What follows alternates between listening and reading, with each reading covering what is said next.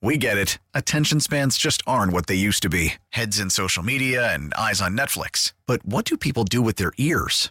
Well, for one, they're listening to audio. Americans spend 4.4 hours with audio every day. Oh, and you want the proof? Well, you just sat through this ad that's now approaching 30 seconds. What could you say to a potential customer in 30 seconds? Let Audacy put together a media plan tailor made for your unique marketing needs. Advertise with Audacy. Visit ads.audacy.com.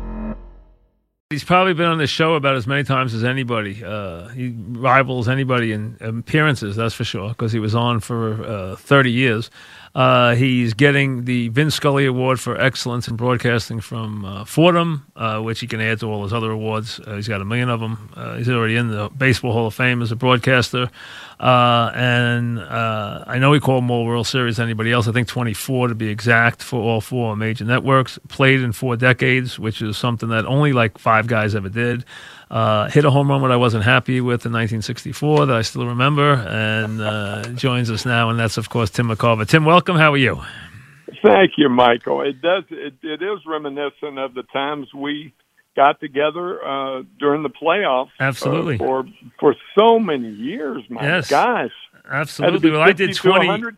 Yeah, I did 20 with Dog, and I've done 12 by myself, or 13 by myself, so it's 33 years, so it's a long time.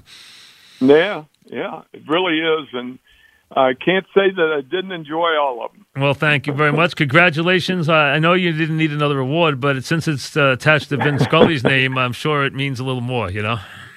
Well, the, you know, the one thing that I did receive that uh, that I never thought I would receive, I received a phone call from Vin Scully. It's the only time that he has ever called me. Wow. Uh, wow. Yeah, yeah, and it was about six months ago, and he asked me in his uh, only super eloquent way if I would uh, uh, be so honored to receive his award. I said, Vinny, it's, uh, I'm, I'm flattered to, to death that that you uh, asked me and that you chose to call me as a, he said, "Well, it's it's only appropriate to do that." And of course, we and we talked for 20 minutes, and and that was it. And uh, uh, it, it, it was it was thrilling. It really was. I mean, he is uh, for baseball announcers, he's the voice of God. And yeah, he is, and, and you know, and you blazed quite a and you blazed quite a path yourself because you know uh, it was still new when the you know players started making that trek to the booth as much as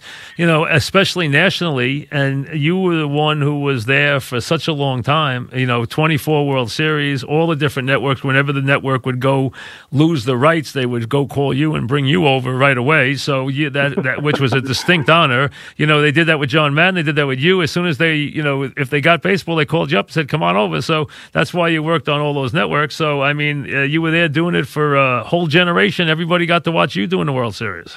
Yeah, it, it was uh, it was, talking about thrilling. I, I love that word, and that's what the game has always given me. It's given me a lot of thrills and a lot of uh, a lot of time talking about the the game that I learned and trying to fitting in trying to fit it in. It's it's really a, a unique situation to try to do that. Announcing a baseball game is, and I didn't understand it early when Al Michaels told me that uh, being an analyst is much tougher than doing the play-by-play. And I thought, boy, I don't agree with Al on this, but I learned over time to agree with him because that's that's true. It's the timing mechanism that uh, is involved with, I should say, mechanisms uh, that are involved in in uh, in being appropriate, in being the the, the right word, or or nothing. Uh, I was so proud. I did three of those four games the Cardinals played against the Cubs last weekend. Michael, I'm telling you, it was fabulous. Yeah, the Cardinals have done it. They've done a great job. They really have. They've had a. They, a they really finish. have. Yeah, and yeah. these games, I mean, there were four one-run games. They played the longest game that's ever been played on Saturday at Wrigley Field, four hours and twenty-four minutes. That's the longest nine-inning game, and it ended by one run.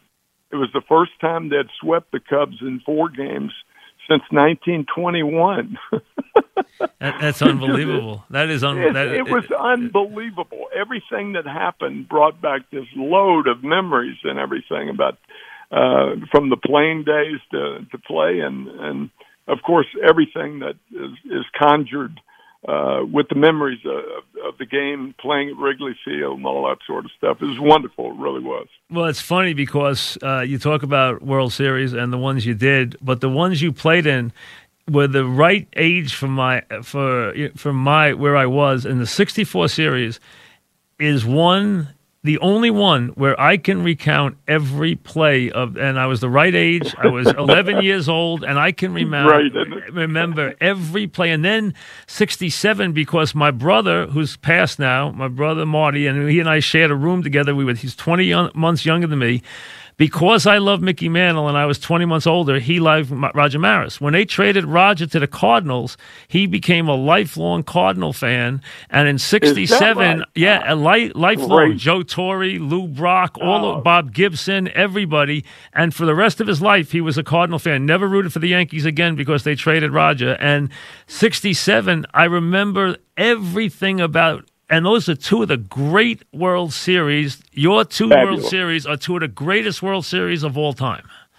Oh, I I couldn't agree more because they were the first two that I I was in, and uh, I uh, you know just loved I loved uh, Mickey Mantle also along with you like everybody Americana I mean for crying out loud, and uh, and I loved Roger Maris and eventually to play with Roger. We used to go to the ballpark every day together for two wow. years, 1967 wow. and eight. Yeah. Yep.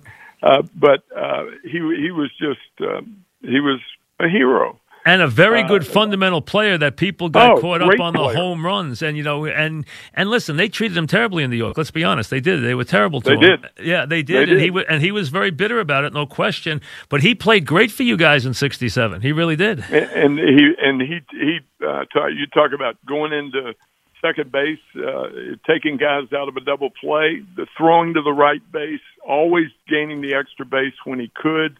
As as a player he was just sensational. And it, it wasn't necessarily what he did on the field, even though he was still a good player. But it was it was all of the things that we were stunned that he was as good a player as he was. We thought he was a home run or nothing. Not so. We no. were we were dead wrong. A yeah. very good fielder too. But what what amazes me, Tim, about that, and Tim's going to get the uh, Vin Scully Award for excellence in broadcasting, uh, which he was for sure for mm-hmm. uh, for thirty years from uh, Fordham. Um, amazing thing was you were the catcher for the pitcher who has become symbolic along with Koufax as the pitcher. And the the thing I always say is, could you imagine a game? played today where a starting pitcher could stay in game seven and pitch till it was 7 5, give up two homers in the ninth, and still stay in the game and, and, and finish the game. Yeah, You're speaking of Bob Gibson, of course, and, and I remember we had a meeting on the mound then, and Gibson hated meetings on the mounds. Uh, and uh, uh, I went, I went about to about five feet from the mound, and Johnny Keane spoke to him I couldn't hear what he was saying.